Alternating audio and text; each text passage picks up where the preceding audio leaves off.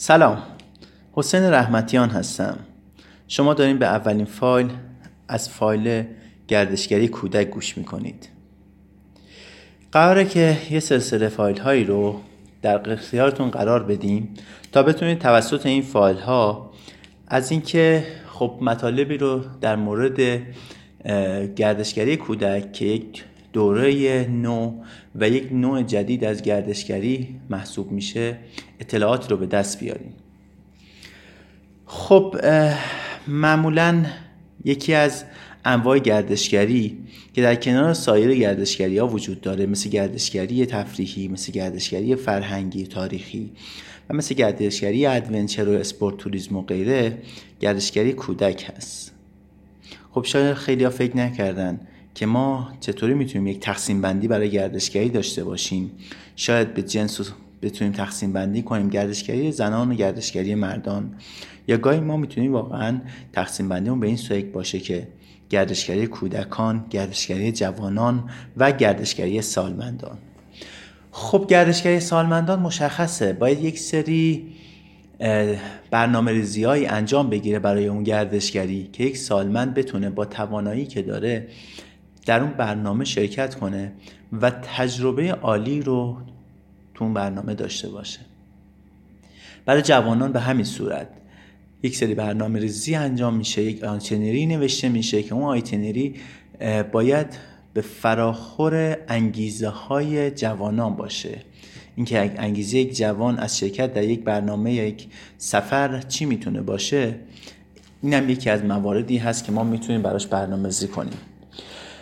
اما دور جدیدی وجود داره که شامل گردشگری کودک هست. کودکان دوست دارن مسافرت کنن. گاهی وقتا پدر مادرها وقتی فکر می‌کنن قراره با کودکشون مسافرت کنن که حالا در یک سن نوزادی صفر تا دو سال هست یا یک در سن کودکی صفر تا دو تا 6 سال قرار گرفته یه مقدار سختی سفر براشون ممکنه بیشتر بشه. اما اگر بتونن خوب برنامه ریزی کنن و طریقه رفتار با کودکان رو بدونن ما می‌تونیم سفر خوشایندی داشته باشیم که حتی با بچه های کوچکمون هم, هم بتونیم به راحتی مسافرت کنیم. حالا اینکه چرا گردشگری کودک به وجود اومده و چرا به عنوان یک سبک از گردشگری در جهان باب شده این هست که سبک زندگی افراد تغییر کرده. که ایران هم از این قسم جدا نیفتاده. برای مثال آپارتمان نشینی خیلی زیاد شده و در زندگی آپارتمان نشینی بچه ها خیلی نمی‌تونن فعالیت فیزیکی داشته باشن. مجبورن همیشه روی یه مب بشینن یا رو زمین بشینن. اگه زیاد بدو بدو کنن خب همسایه پایینی. اگه تازه جا داشته باشن برای دویدن داخل آپارتمانشون. خب زندگی آپارتمانی باعث میشه که افراد کمتر ارتباطات بگیرن و ارتباطاتشون با دوستانشون فقط در مدرسه باشه و در سین دو تا 6 سال معمولا ارتباط ارتباط خیلی گسترده نخواهد بود و ارتباط فقط با پدر مادر هست و فقط دیدن تلویزیون که مطمئنا این نوع ارتباط با تلویزیون گرفته میشه به خاطر اینکه یک ارتباط یک طرفه است ما خیلی نباید رشد استعدادها رو در یک کودک ببینیم. بخش دوم مهاجرت به شهرها هست.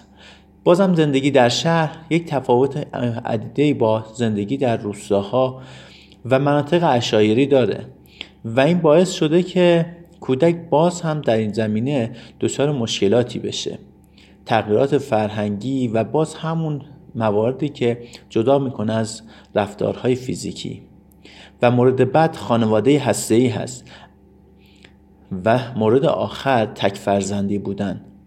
تمام این موارد یک سندروم دوری از طبیعت رو داره به وجود میاره و در اصل کودکان رو دچار یک فقر حرکتی می‌کنه. پس ما چهار تا عامل رو که شمردیم شامل آپارتمان نشینی، مهاجرت به شهرها، خانواده های هستی و تک فرزندی بودن مواردی هستند که باعث تغییر سبک زندگی در ایران شده و تمام این موارد موجب شده که افراد دور بشن از طبیعت و از نظر فیزیکی دچار مشکل بشن. همه این مواردی که گفته شد علتهایی هستند که نیاز به سفر رو بیشتر می‌کنن به ویژه طبیعتگردی برای کودکان.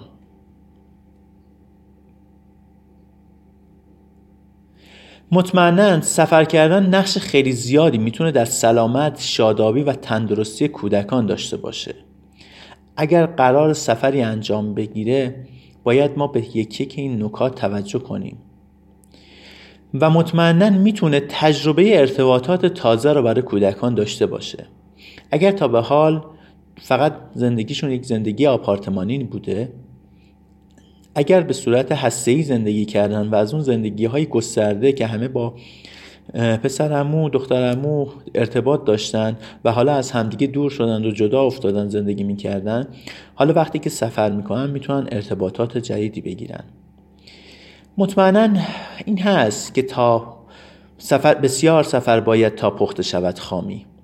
مطمئنا همه اینا دیده میشه. آدمای سفر کرده با آدمهایی که یک جانشین هستند و کمتر سفر می‌کنن خیلی متفاوت فکر می‌کنن. کودکایی که خیلی زیاد مسافرت می‌کنن خیلی متفاوتن. با بچه هایی که کمتر سفر می‌کنن.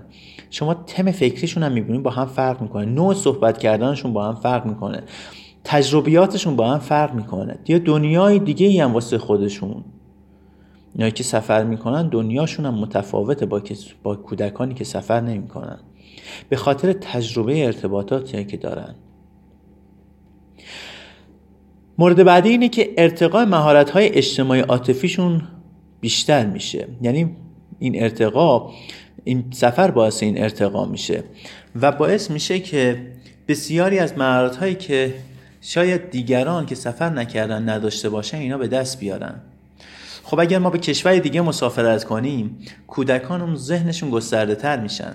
اگه به شهرهای بیشتری مسافرت کنیم غیر از محله و خونه که تا حالا داشت زندگی می‌کرده فضاهای دیگه هم می‌تونه ببینه و می‌تونه تجربیاتش رو با همدیگه مقایسه کنه. می‌تونه آدم های مختلفی رو ببینه. می‌تونه آدم هایی رو ببینه که با لحجه های دیگه زندگی می‌کنن با سبک دیگه زندگی می‌کنن با پوشش دیگه زندگی می‌کنن. معیشتشون رو از راه های دیگه به دست میارن و این می‌تونه در این مهارت های اجتماعی تاثیر داشته باشه.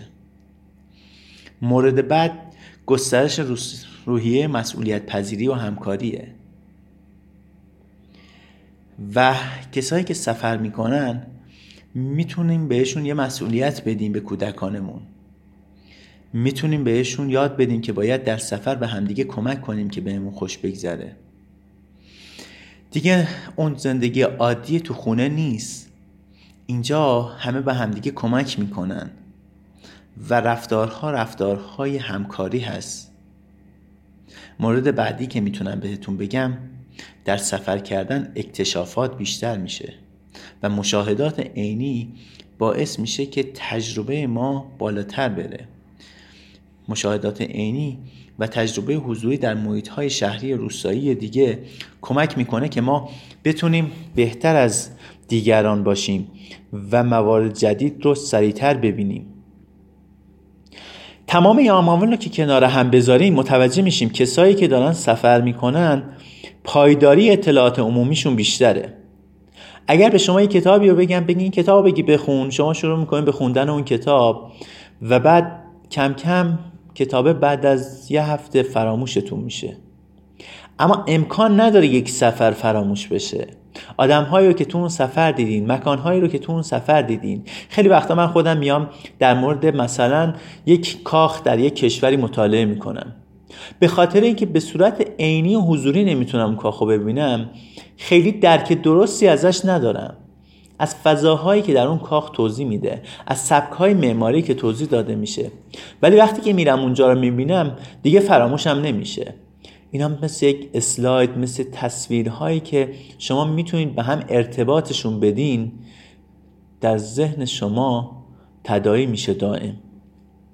به همین خاطره که مطمئنا وقتی ما پایداری اطلاعات عمومیمون با دیدن بناها با دیدن طبیعت با دیدن فرهنگ ها بیشتر میشه مطمئنا علاقمونم به یادگیری بیشتر و بیشتر و بیشتر خواهد شد. با تمام این مواردی که گفته شد ما نباید فکر کنیم که با هدف از سفر کردن صرفا و صرفا آموزشه. نه معمولا رویکردهای مختلف دیگه غیر از آموزش وجود داره و دلیل سفر با کودکان لذت بردن و لمس کردن بیشتر. در بسیاری از کشورها اومدن سفر کودکان رو به این صورت تقسیم بندی کردن. یکی فامیلی تورها تورهای خانوادگی و یکی کارگاه های طبیعت گردی کارگاه های طبیعت گردی معمولا کودکان رو که در سنین 6 تا 12 سال هستن به طبیعتی می‌برن که بتونن در اون طبیعت زندگی متفاوتی رو تجربه کنن. اما با family tour ها معمولا سفر کردن با خانواده است. در کارگاه های طبیعت گردی فرد احساس استقلال بیشتری می‌کنه اما مطمئنا در family tour ها کمتر این استقلال دیده میشه. سعی می‌کنن family tour ها به این صورت باشه که یک soft adventure محسوب بشه یعنی یک فضای آرام و دور از اتفاق. و تمام کسایی که سفر می‌کنن به همراه پدر مادرشون برای اینکه یک استقلال نسبی رو به دست بیارن افراد رو جدا می‌کنن کودکان رو جدا پدر مادرم جدا. یک سری توضیحات و رفتارها برای پدر مادر در نظر گرفته میشه و یک سری تجربیات برای کودکان. تا کودکان در بحث تجربه آموزی مستقل باشن از پدر مادرشون. امروزه تعدادی مدرسه کودک در ایران به وجود اومده و تأسیس شده از چند سال اخیر. و کسایی به عنوان تحصیلگر در این مدرسه کودک کار می‌کنن. البته این شبیه یک سری از مدارس هست که در سایر کشورها هست. معمولا مدارسی که در خارج از کشور شما شاید شنیدین یا سرچ کردین تو اینترنت یا در جای خوندین سعی کردن به شکلی خیلی بزرگتر مثلا مدرسه در یک جنگل تأسیس می‌کنن. کودکان از ابتدا به جایی که برن مدرسه تو مدرسه طبیعت درس می‌خونن و درس خوندنشون مطمئنا متفاوت با درس خوندن سر کلاس هست. با این کارشون سعی کردن نوع رفتار کودک رو به صورت تجربی داشته باشند تا اینکه به صورت تئوری. دیگه سعی نمی‌کنن در سالهای اول آموزش دو, دو تا چهار تا به بچه ها یاد بدن. و سعیشون بر اینه که کودک رو با طبیعت آشنا کنن و کم کم کم کم در دل طبیعت اینا یاد بگیرن چطوری الفا رو بخونن و چطوری ریاضیات رو باید کار کنن. اما ما تو ایران می‌بینیم که خب هنوز مدرسه طبیعت زیر نظر وزارت آموزش پرورش نیست و هنوز قبول نکرده این مدارس طبیعت رو. و کودکانی که وارد مدرسه طبیعت میشن به صورت یک اردوی جنبی به این قسمت ها وارد میشن. و خیلی وقتا می‌بینیم که مواردی که داخل مدرسه طبیعت مثلا در یک فضای فقط هزار متری یا نهایتا دو هزار متری قرار گرفته خیلی زیاد نیستن و کودکان تجربه آنچنانی رو ندارن. یه دفعه ما 50 60 نفر رو در یک فضای هزار متری قرار میدیم. انتظار داریم خب خیلی از فعالیت ها رو بتونن تجربه کنن. شاید یک سری موارد مثل پخت نان مثل پرندگانی رو قرار میدن یا اینکه یک سری آبزیان رو قرار میدن یا می‌تونن نجاری کنن یا خاکبازی کنن یا نقاشی کنن یا آببازی کنن. ولی اینا واقعا تمام آن چیزی نیست که یک کودک نیازه که تجربه کنه. و فقط ما در طول سال شاید یک بار کودکانمون رو به این قسمت ببریم از طرف مدارس.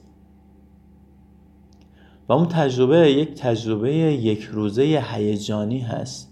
درسته ما هم هیجان رو می‌خوایم و در کنار هیجان می‌خوایم اونا آموزش هم ببینن. اما متاسفانه آموزش این وسط فراموش میشه و فقط یک سری بازی و تخلیه هیجانات رو داریم. خب خیلی وقتا مدیران این بچه ها میگن که ما وقتی بچه رو می‌بریم بچه ها رو می‌بریم مدرسه تقریبا تا یه هفته آرومترن نسبت به قبل مخصوصا پسرها و این نشون میده که آشنا شدن با طبیعت و خو گرفتن با یک طبیعت خیلی حتی کوچیک کمک کننده هست و من موافقم صد درصد با وجود مدارس طبیعت. اما اگر در یک هیته بزرگتر بخوایم کار کنیم ما باید تورهای طبیعتگردی هم داشته باشیم. تورهای طبیعتگردی خب در اندازه خیلی بزرگتر هست. و من قصد دارم در فایل بعدی در مورد تورهای طبیعتگردی با شما صحبت کنم. تا شاید ایده هایی که داده میشه در مورد تورها بتونه کمک کنه برای اجرای تورهای طبیعتگردی کودکان و سایر تورهای فرهنگی و همچنین شما هم بتونید با ایده های جدیدتر و تورهای جدیدتر برنامه هایی رو برای کودکان اجرا کنید. و اگر این اتفاق بیفته و شما نیز بتونید همچین کاری انجام بدین گستره گردشگری کودک بیشتر میشه و کودکان فرهنگ گردشگر پذیری رو بهتر و بهتر یاد خواهند گرفت. موفق و معید باشین. امیدوارم این فایل براتون موثر بوده باشه و اگر موثر بود به دیگرانم پیشنهادش بدین. خدا نگهدار.